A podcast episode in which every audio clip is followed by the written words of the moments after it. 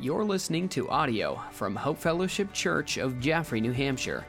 If you'd like to check out more resources or to donate to this ministry, please visit hfcnh.org.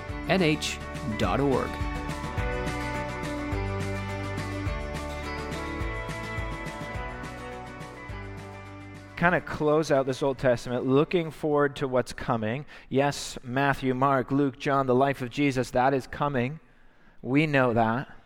But before we get there, we have to kind of grapple with this time in which the people of God are, are longing for answers.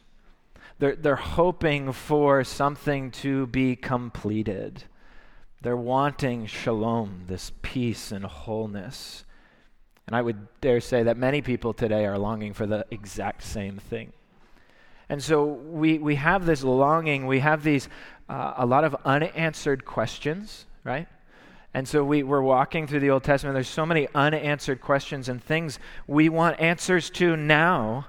And yet, there will be a period of time after the book of Malachi, written around 435 BC, where you will have around 400 years of silence in some sense where we have no written prophetic account in God's Word. The time in between the Old Testament and the New Testament, yes, God was working and things were happening, but in our testaments, the way we have it today, the Hebrew Bible and the, and the New Testament, the Greek New Testament, there's about 400 years there of an intermission, you could say.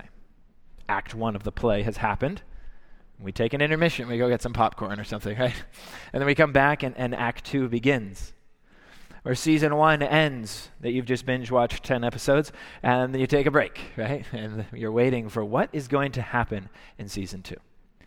And as this time between happens, we think about even the Olympics, where an Olympic event happens, and then four years of preparation to wait until they finally get a chance again to compete in the Olympics. And you know, you can think about the off seasons in sports, and then the season starts in the off season. There's this time in between where there's a lot of waiting, there's a lot of anticipation.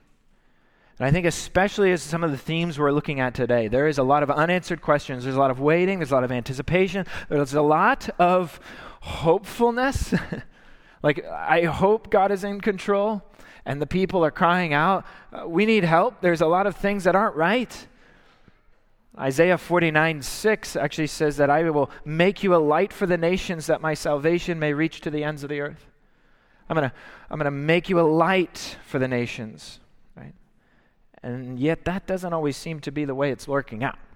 In the Old Testament, when we look at, I'm not sure if I told the booth here, but if you have the slide from last week, it's the um, one with all the, the, the series of um, of all the minor prophets and major prophets, that slide. Do we have that one? I don't know if we have, there it is. But uh, so um, I just say things and it happens. Okay, I, I, didn't get up there earlier, but this whole Old Testament, all these prophets, we're looking from the early prophets to the later ones, Malachi being the end, Joel and Jonah being the beginning.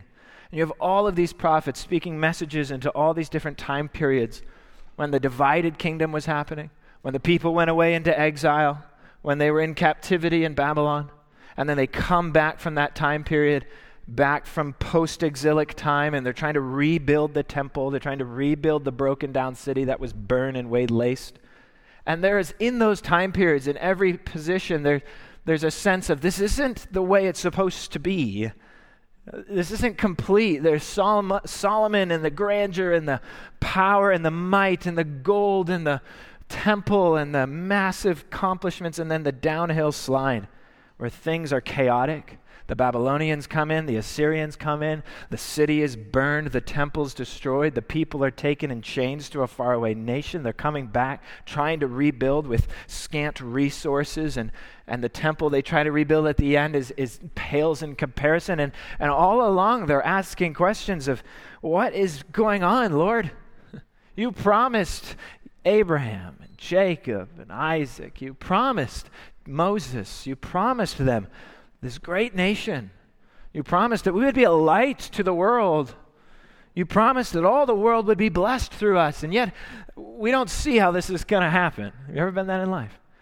You, you see something going on, you, you, you trust the promises of God, you, but it doesn't seem to be working out the way that you expected it to work out, right? And certainly the people of God thought the same thing. When all of a sudden the promised land that had been given to them, they're in that promised land, and all of a sudden, bang, they're outside of the promised land. They're taken away to a foreign land, into Babylon, into a world and a culture they do not know or do not understand. Their minds at times must have been spinning, frustrated with what is God doing? Is He in control? Does He have a plan?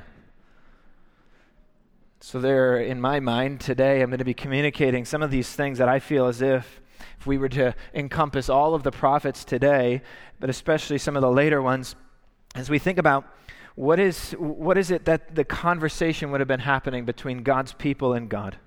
So today I want us to think in, in light of this conversation that might have been happening. Where the people uh, scream or, or, cry out or, or tell God the things that, yea, yes, maybe they have done, and then God will provide them with an answer. And God speaks through his prophets and reminds the people of God, even in the chaos or in the darkness or in the exile or in hardship, that, that he is good. He has a plan for their future, and he keeps his promises. You can trust his character, he keeps his promises, and he has a plan for the future. Like Lars was saying, look, look forward. This is so much of what he's saying. And as, as, as Lars was saying, even, I didn't know he was going to share all these things, but this concept of looking back to what the old things rather than wanting things that are coming that are new. And uh, Iain Duguid, a writer, says it, it, in this time period, it's, it's not as if God is, uh, Israel is just going to finally turn over a new leaf and figure it out. No, it is that God is doing something new. And what we see in every one of these prophets is God consistently reminding the people, I am doing a new thing. I am going to work newness into your old barren state. I am bringing a new birth, he says. I'm bringing a new covenant, he says. I'm going to give you a new spirit, a new heart. I'm building a new temple, I'm giving you a new life. This is what is called in the new covenant, or what we would say today in the New Testament, is what's coming. But before we get there, there's this intermission and a conversation going on throughout all of these prophets where the people say, We have broken the law. We have broken your covenant. We have sinned against you. The people say, We are a conquered people now. We are no longer in the promised land. How are you going to work out your promises? Do you know what you're doing? And God gives them an answer. We are a scattered people, they say. We are no longer gathered together. We're spread all out. our enemies have scattered us in the wind. And then the most disturbing aspect of this, the people of God tell them and admit wholeheartedly to God that your presence has left the building. Your presence has left the temple. The temple has been destroyed. The presence of God, the, the sign of God's favor among Israel, that it dwelt within the tabernacle, it dwelt within the temple, existed among God's people there and in Jerusalem. Now in Ezekiel, we see that God's presence leaves the building. It leaves the presence. It, the presence leaves. And then God tells them, I have an answer for this as well. I'm doing a new thing. Trust me. And God, in his tenderness, speaks to the people. He says in Isaiah 49 19, Can a woman forget her nursing child that she should have no compassion on her son of her womb? Like a nursing child, can you forget that child that you even have it? Even these may forget, though we might even forget that. Yet I, he says, will not forget you. I won't even forget you. And so, what's clear is the northern, the southern tribes, Israel has forgotten God and their law and his goodness. But the fact of the matter is that God reminds them consistently through every prophet I will judge you for your wickedness. Yes, I will. But I will remember you and I will not forget you and I will save you. I am your salvation. Trust in me. And so we get these kinds of big, overarching things. And so the first thing I want us to look at is just this concept.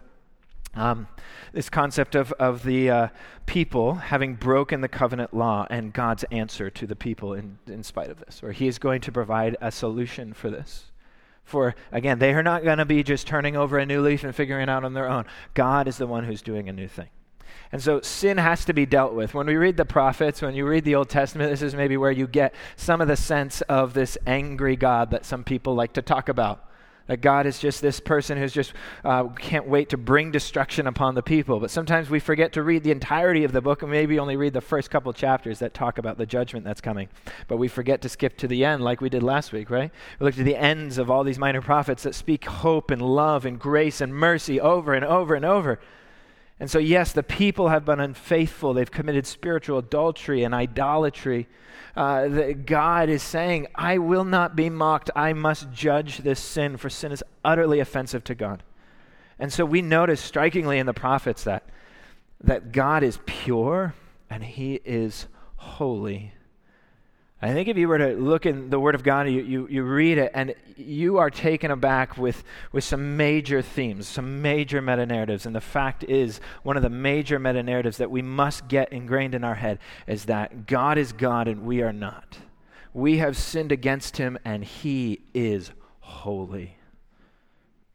And that sense of holiness is hard to even describe at times and to communicate. But there is a holy otherness to God he is great and almighty, pure and holy, eternal, and something other than us. And so there is a sense in our hearts that we must grapple with this. We must have this sense in our mind that, that there is no, we have no business in dealing with God. He is completely other. And what He does is holy. Our sin is offensive to Him. And so this sense is, is, a, is a place to start, it's not a place to end. we know that that is the start, that this is the start of our sin and God's holiness, that He is pure and we are not. We, at the end of the day, in the scripture, we, we learn that yes, we are sinners. God is holy. We need a God to save us from our sin. This is a, a basic theme. And we, we see this even in the major prophets, in the minor prophets, where the people of God are crying out for God to rescue them. And so, time after time, we see the Old Testament display this sense of God's holiness and God's people breaking his law and sinning against him. And that we aren't getting out of this mess by ourselves. I've, uh, I enjoy watching nature shows with my kids, as I've shared with you sometimes. And, uh, you know, these, there's a new show called like the Serengeti or something, I think. It's just incredible footage of all the animals in Africa. And I love that kind of stuff. Maybe you do, and my girls love watching it with me occasionally I have to skip beyond things, right? And the lion stalks the antelope, you know, and the lion rips the heart out of the. I'm like, okay, we're gonna skip that, you know, right? One of those. But the, the kids sometimes are like, no, I want to watch it. And I'm like, I don't know. It's maybe a bit much for a three year old here. So we'll skip beyond that. But we like the parts with the baby elephants, right? There's this whole like elephant troop, or I don't even know what you call it. Uh, uh, we're going to go with troop. There's all these elephants, and then they go to this watering hole. And the footage, again, that they get with these HD cameras now is just incredible. But they have all of these elephants, and there's these baby elephants that are then wa- kind of wallowing in the mud in this mud pit. It's just hilarious. The girls thought it was so funny. Rolling around in the mud and all this stuff. But now it's time for the elephants to leave. The mama elephants, the daddy elephants, they all start leaving, and the baby elephants start trying to follow. And the mud pit had been, you can imagine, muddy and watery, and it had been dug kind of deeper with all these massive elephants digging and playing around it. And when the baby elephants get up to go and leave, they find that they can't get out of the mud pit. And we see the adult elephants standing on the outside of the mud pit watching the little baby elephants trying to escape and get out of the mud pit and they let them struggle for a while. In fact, the baby elephants try to climb and then they slide back down, and they climb up again and they slide back down, and then the girls, my girls are laughing because they're rolling over and they're falling in the mud and they can't get out. You know, And they think it's so funny. And then it's just this cool little moment where the mother elephant comes over and, and kind of takes her trunk and she, she gets this muddy, you know, this really slimy looking baby elephant and kind of pushes it from behind, wraps her trunk around this little baby elephant, and just pushes up, nudges up, and allows it to escape the mud pit and continue on. And it just got me thinking regarding this whole sense of what we see in life, what we see in the Old Testament, what we see in this narrative of the Old Testament, there, that there's this shocking part in the narrative here that we come upon. That, that, that, that we've known for some time as we read the, the Word, we're well aware of, that we aren't going to save ourselves. We aren't going to escape this mud pit on our own. We've been waiting and listening and looking for a Messiah, a Savior, one who will come and put it all right, give us peace, who will save us.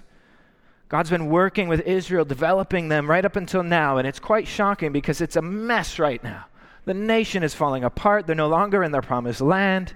They're in exile. Sin, every character that we've seen has sin has destroyed. Almost every major character that we see is going to be the final one. And so what finally happens? Well, in this just like in this mud pit, we're trying to get out and who will be the one to come along and lead them out?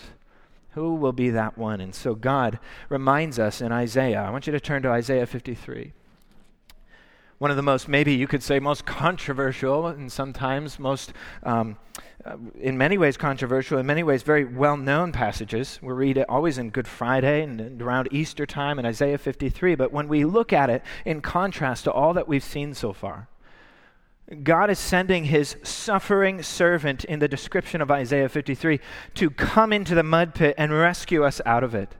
Not just put an arm down and get us out of that mud pit, but rather to get into the mud and take on the mud for himself, to take on our sin and to bear it on his own so that we would escape. I know the illustration isn't perfect, but for some reason it works in my head. Isaiah 53, let's look at this sense. I'm not going to read the whole chapter, and, and what you'll find today is we're going to be touching on a variety of different passages from the major prophets. But Isaiah 53 is this incredible passage where we, we get a sense of a servant who will come, who will one day be highly exalted above all. And this servant who comes is going to come like a root out of dry ground, out of a barren desert. There's going to be life that comes from it. He is, as verse 3 says of Isaiah 53 3, he is going to be despised, he's going to be rejected. Uh, this is going to be a man of sorrows. He's going to be well acquainted with grief. And is one who men hide their faces from him, that he's going to be despised, and others are going to esteem him not. Surely this man, he has borne our griefs, our sickness, our, our the sin sick soul is going to be put on him in this sense, right? He's going to carry our sorrows, yet we're, not, we're going to esteem him stricken. He's going to be smitten by God. He's going to be afflicted. He's going to be pierced. I'm just going quickly here. Verse 5 says, He's going to be crushed. His wounds, he's going to have wounds. And then we, like sheep, have gone astray. We've turned everyone to his own way. And yet the Lord has laid on this suffering servant the iniquity of us all. What? Verse 6. He's going to take on our entire iniquity. Verse 7. He's going to be oppressed. He's going to be afflicted. He's going to be like a lamb that's led to the slaughter. It goes on and on, and even in verse 11 and 12, it speaks of how this person, this one, this suffering servant who will be like a lamb, a sacrifice, going to take on iniquities, it's through him that many will be accounted righteous and pure and holy. And it will be in him that he will bear our iniquities. He's going to pour out his soul to death, and yet he's going to bear the sin of many, it says in verse 12. And I know I'm going through all this quickly. And He says, This sense is so important for us to grasp that this kind of Messiah, this servant, this one who would come, is going to bear our sin. He is going to walk through the pathway of suffering, bear our grief and sin, and bring it on himself. It is this kind of figure that, that, that we're looking for. It is this person who's going to come down into the mud, the muck, and the mire and going to rescue us out of it by taking on himself. So that's our sense that we look forward to. And it's this servant who's going to lead the people of God into a new way. He's going to do a new thing and it's going to be happening because, yes, we have broken your law, we have sinned against you, we are muddy, dirty. Lord, what are you going to do about that? I'm going to send my servant to rescue out of it, and then I'm going to do something new. Turn over to Jeremiah 31. You guys are going to have to keep up with me today. You guys ready for that? Okay? Jeremiah 31. I'm speaking to the booth too, you know, so we'll see if they can keep up. Jeremiah 31. We're going to be jumping around a little bit today. Jeremiah 31 says in verse 31. So Jeremiah 31, 31 where, where, Jeremiah speaks of a new day, a new day dawning. And then he says that there will come a day where I will do a new thing, and this new thing will be a new covenant. Yes, you have broken the covenant, you have broken the law, your sin condemns you, but I'm giving you a new covenant. Look at Jeremiah 31 31. I'm going to turn your mourning into joy and all these things. And then he says in verse 31 Behold, the days are coming. What a cool phrase. Oh, I love that. Just behold, the days are coming. Look to the future, people. Don't get so focused in what's going on right now. Look what the days are coming, declares the Lord. When I will make a new covenant with the house of Israel and the house of Judah. Verse 32 Not like the covenant that I made with their fathers on that day when I took them by the hand to bring them out of the land of Egypt. That's the book of Exodus, taking the people out. My covenant that they broke. Though I was their husband, declares the Lord. You can prefigures this picture of Hosea and Gomer, but uh, as I loved them, yet they broke the covenant. I was their husband and loved them, but they broke it. And, and so I, I'm going to continue to love them, though. Verse 33 says, For this is the covenant I will make with the house of Israel after those days, declares the Lord. I will put my law within them, I will write it on their hearts. I will be their God, and they shall be my people. No longer shall they shall each one teach his neighbor and each brother, saying, Know the Lord, for they shall all know me, from the least of them to the greatest, declares the Lord. For I will forgive their iniquity, and I will remember their sin no more. beautiful picture of God rescuing his people out of this muddy pit, rescuing them, yes, sending his servant down into it, and then establishing a new promised covenant with these people. A new covenant, a new promise, a new way Ezekiel 36 talks about it as well that I'm going to, in this new, new, new, I'm going to give them a new heart. I'm going to write it not on tablets of stone, but I'm going to write this law in their heart. And then I'm going to put a new spirit within them. This newness is a series of, uh, of a theme that we see all throughout the Old Testament. There is a new day coming, there's a new temple, a new spirit, a new heart, a new life, a new birth. New, new, new.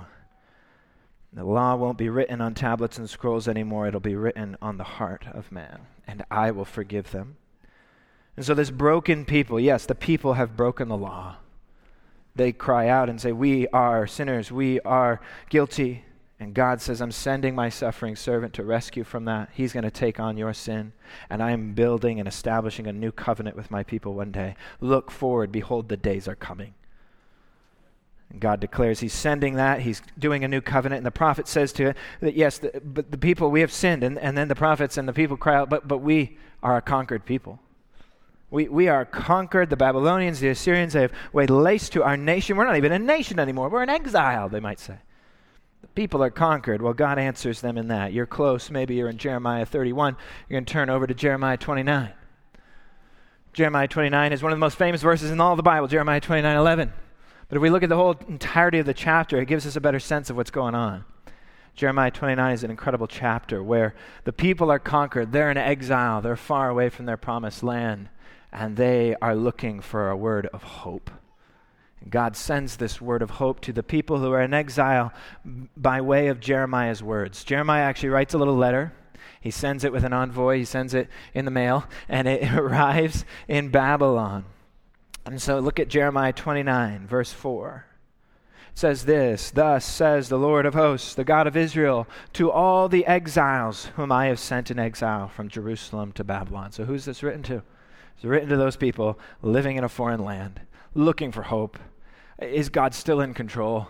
We are a conquered people I'm not sure if Yahweh still knows what he's doing. And so, Jeremiah 29, he says, This is the word. Jeremiah 29, 4, this is verse 5. He says, This, I'm writing this to you build houses and live in them, uh, plant gardens and eat their produce. Uh, take wives and have sons and daughters. Take wives for your sons and give your daughters in marriage, that they may bear sons and daughters, multiply there, and do not decrease. Verse 7, a really cool verse. He says, But seek the welfare of the city that I have sent you into exile, and pray to the Lord on its behalf for its welfare or shalom, and you too will find welfare and shalom. And then skip down to verse 10 For thus says the Lord, when the 70 years are completed for Babylon, meaning you will be in captivity and in exile for 70 years. You are going to be punished for the wickedness and the sin and your idolatry, but I am I, am, I, am, I have a plan, trust me. So when the 70 years are completed for Babylon, I will visit you. I will fulfill you my promise and bring you back to this place. Verse 11, very well known. For I know the plans that I have for you, declares the Lord. Plans for your welfare and shalom, and not for evil, to give you a future and to give you a hope.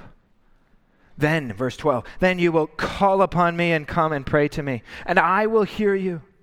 You will seek me and find me, and when you seek me with all your heart, I will be found by you, declares the Lord. I will restore your fortunes and gather you from all the nations and all the places where I have driven you, declares the Lord, and I will bring you back to the place from where I have sent you into exile.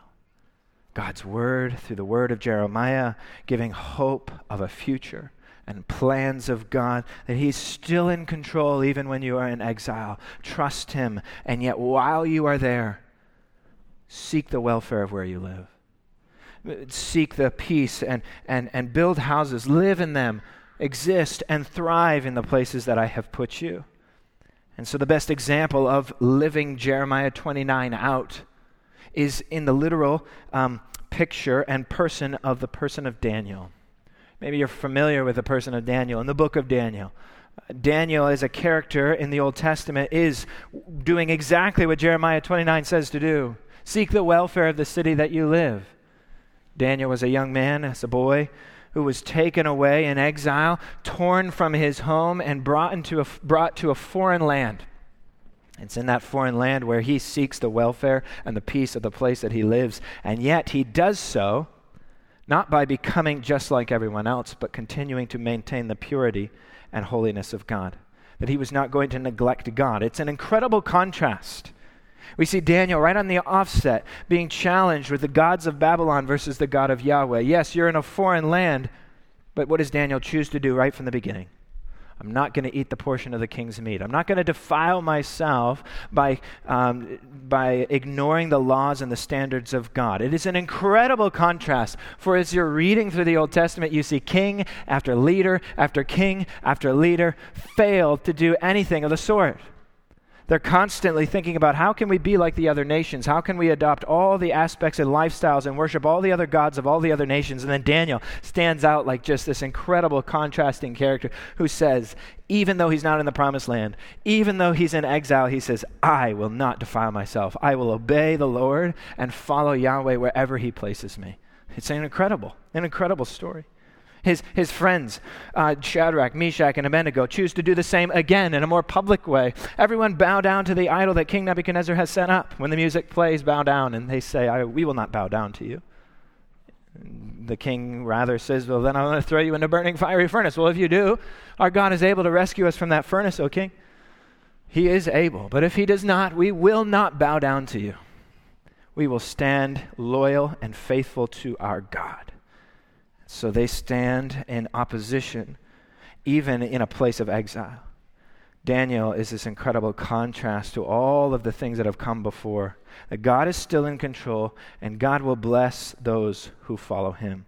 And God uses uh, Daniel as a picture of Israel, really in so many ways that look what I can do through one man, through his three friends.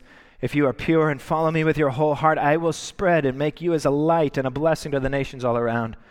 And he does so is through Daniel's testimony, King Nebuchadnezzar, King Darius, eventually from their very own mouths, end up glorifying the Yahweh, the God of Israel, in a foreign land. It's incredible. Daniel is preaching to the people in exile, and God rescues him out of the mouth of the lions in the lion's den. And, and King Darius, in that manner, in that sense, says, Blessed be the God of Daniel. even in those places, even in those times, Jeremiah says to these people, Seek uh, the Lord, he will be found. And you follow him, for he has a plan, he has a future, he has a hope. And it's in this that the people say that we are uh, sinners. We have broken your law. And God says, I'm going to send you your servant. I'm going to do a new, I'm going to make a new covenant with your people, with these people. Uh, we're a conquered people. And he says, exist and thrive where you are. I will bless you in the place that you have, and I am still in control. Trust me in these things. Thrive in this place. I have a plan. I have a hope. And the people say, Yes, we might be conquered, but we are also a people who are scattered. We do not feel gathered again. We are scattered all over the place. We have no land to call our home. What are you going to do that? And we think about this in the Old Testament, how the mighty have fallen, like I've already described. Solomon and his temple and all his wealth and grandeur and might, the unity of the northern and southern kingdoms as one mighty empire and kingdom, now has fallen. Solomon, arrayed in all his glory, has now fallen, and wicked king after wicked king has led the people into exile and judgment. What shame that we see. We're left to wonder how God will bring this all back together. The land in which Abraham has given, they are no longer in that land, but they're scattered abroad.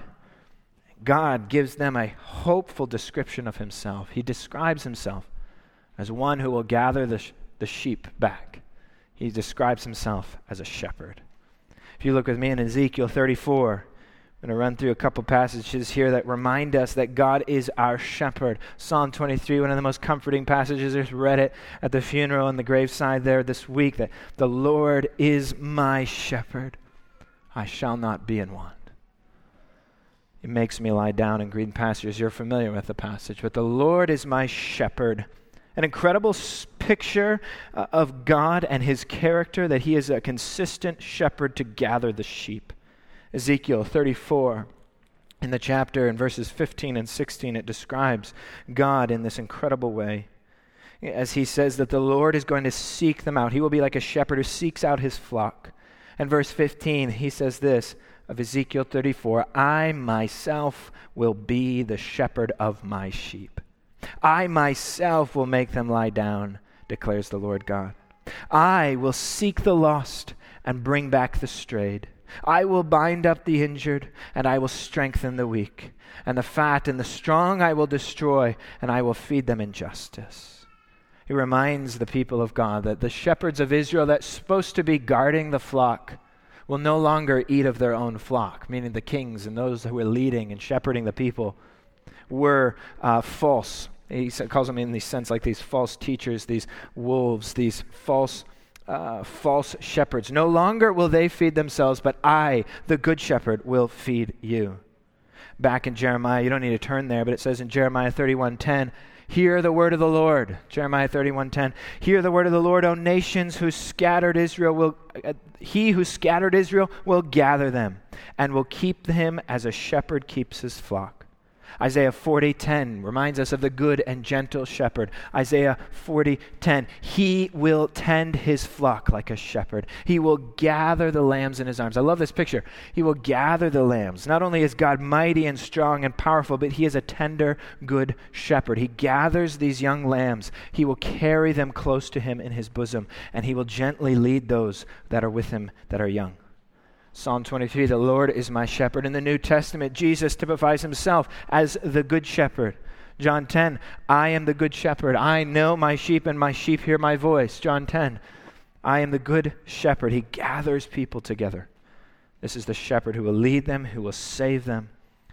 Isaiah 40 speaks about this voice crying out in the wilderness, this herald, John the Baptist in the New Testament, that will lead the people, make straight the paths in the wilderness, make straight the way for the good shepherd to lead the sheep to salvation. And this is what we see happen in the new.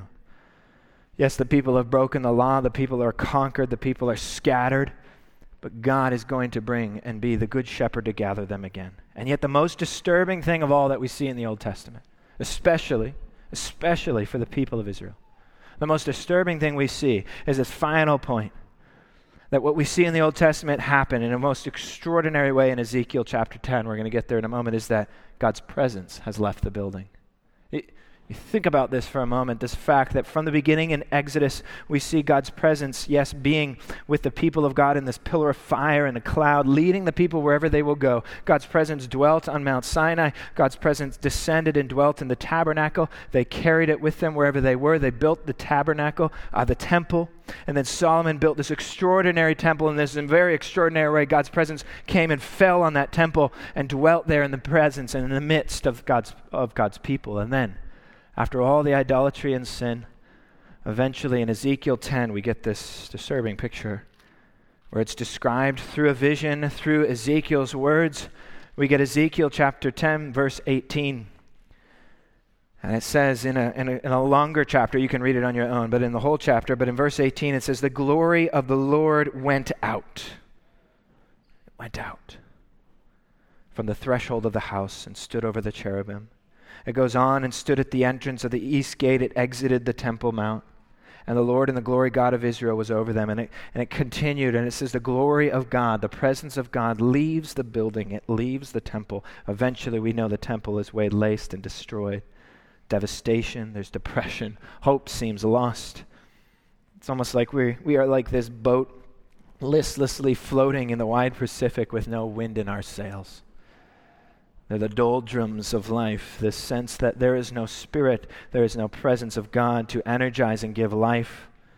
We starve and die with no wind. We will go nowhere. The car has no gas. The phone has no charge. We are empty and useless. Ezekiel 11 describes how the people of God have multiplied the slain. They have murdered people in the streets. They've committed adultery, idolatry, and every sin in between. They have multiplied it. And Ezekiel 11 talks about that. And then he says, I have scattered you because of this, but I will gather you again. And when I do, Ezekiel 11 gives this incredible, amazing, powerful, hopeful message to these people who have just seen through this vision of Ezekiel the presence of God leave the very temple in which God has dwelt with them. And he says, one day, look at Ezekiel 11. Uh, let's look at verse, verse 16. I don't know if I have all of these. We'll look at particular verse 19, but verse 16 says, Therefore says the Lord God, though I remove them far from among the nations, though I have scattered them among the countries, yet I have been a sanctuary to them for a while in the countries that they have gone. Therefore, thus says the Lord, I will gather you from the peoples and from among the countries you have been scattered. I will give you the land of Israel one day. And verse 19 says, And I will give them one heart. Look at verse 19, Ezekiel 11. I will give them one heart, and a new spirit I will put within them. I will remove the heart of stone from their flesh and give them a heart of flesh that they may walk in my statutes and keep my rules and obey them, that they will be my people and I will be their God. But as for those whose heart goes among the detestable things and the abominations, I will bring their deeds upon their heads also, the Lord God says. I will give them a new heart, a new spirit I will bring with them. The heart of stone, I will replace it with a heart of flesh. This is exactly what we see described in probably the most famous passage in the book of Ezekiel. That if I asked you what in the world Ezekiel's talking about, most people would have no idea. But they're familiar with maybe one chapter in the book of Ezekiel, and that's chapter 37. Ezekiel 37 speaks about the valley of dry bones. And in that valley, we see all that just been talked about start to come to its fruition this sense of a valley full of dry, dead men's whitewashed bones, lacking spirit lacking flesh, stone, rock, cold, dead. And it is that God, through the Spirit of God, through the prophet here in Ezekiel, breathe on them the breath of life. And it is in the rattling and the sound and the rushing of the wind that the Spirit of God comes and it fills this valley of dry bones, and flesh starts to attach themselves to the bones, and the bodies start to take form and shape, and an army of God is present again, alive with vitality we see the Spirit flood into these bones and provide life. A resurrection, you could say.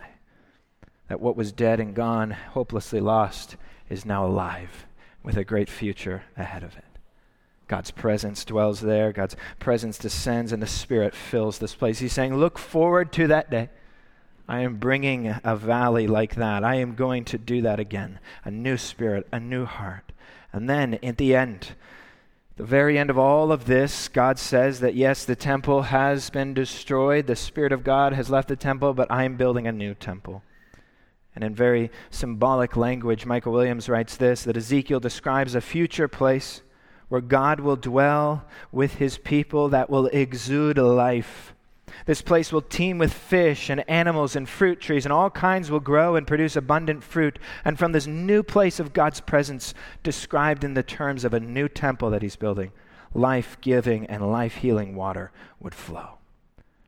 For our last passage, I want you to look at Ezekiel 47. Ezekiel 47 describes as Ezekiel sees this, this vision of a new temple that's coming. Yes, one will be destroyed, but a new one will come, unlike any we've seen before. And in this new temple, there will be something flowing from this temple. From this place, it says in Ezekiel 47 1, when he brought me back to the door of the temple, behold, water was issuing from below, the threshold of the temple toward the east. Water was flowing down, it says. And then on this verse 12, you skip to Ezekiel 47 12, it says, On the banks, on both sides of the river, there will grow all kinds of trees for food. Their leaves will not wither, nor their fruit fail, but they will bear fresh fruit every month, because the water from them which flows from the sanctuary, their fruit will be their food, and their leaves for healing. It is from this new temple, the spiritual temple that will flow water, that will give life, that will give healing, that will give eternal life. And it is about 600 years later where we see Jesus Christ walk up to this, this well. About 600 years after this, Jesus walks up to this well, still kind of a figure that's unknown to a people at that time. And he walks as a teacher, as a man, a Messiah known to some but not known by others. Walks up to a well and he encounters a woman. He speaks to the Samaritan woman and she's looking for water, she's looking for hope, she's looking for, for anything in her life to take away the muck and the mire that she's in. She's dwelled, she's, in, she's encompassed about by, by sin and her lifestyle and her reproach that's on her. And Jesus walks up to her and says, Whoever drinks of the water that I give them will never be thirsty again. The water that I will give them will become in him a spring of water welling up and eternal life. The water that flows from this temple, that flows through Jesus, that flows now into this Samaritan woman, that washes her clean of all of her sin and guilt and shame and gives her a life breathing spirit. A valley of dry bones that existed within her is now full of spirit, vitality, life. It is in her that a spring of water now wells up in eternal life that one day we see pictured in Revelation 22 1.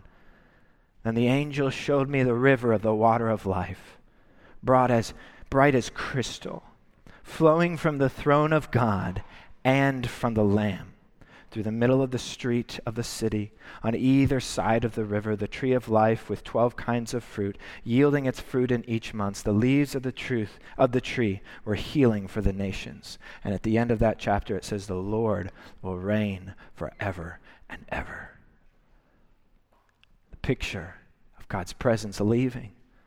The presence that we see in season two, the presence of God dwelling as Emmanuel, God with us. And from Him, the, the side of Jesus, His blood and the water that poured from Him will then pour into every one of you. When you believe and you trust in Him, you too can receive the healing water, the water that gives you life eternal a water that flows from God, yes, the throne of God in His holiness, and the Lamb that makes that possible for that water to then flow down into people like you and me. It's an incredible story. It's an incredible picture. And it's not just a story, it's true. and it's, it's real. And I pray that if you don't know this story, you don't know this water, you are still thirsting for something eternal, you're still thirsting for life eternal. I pray that today would be your day of salvation. It'd be a day where you recognize that Yahweh, the Lord, is your salvation. If you want to meet with somebody after the service, there'll be people up here that can pray with you. There'll be people like myself and others who could meet and talk with you and show you from the scripture of how you can know this Jesus too, this one who comes and gives you spiritual life.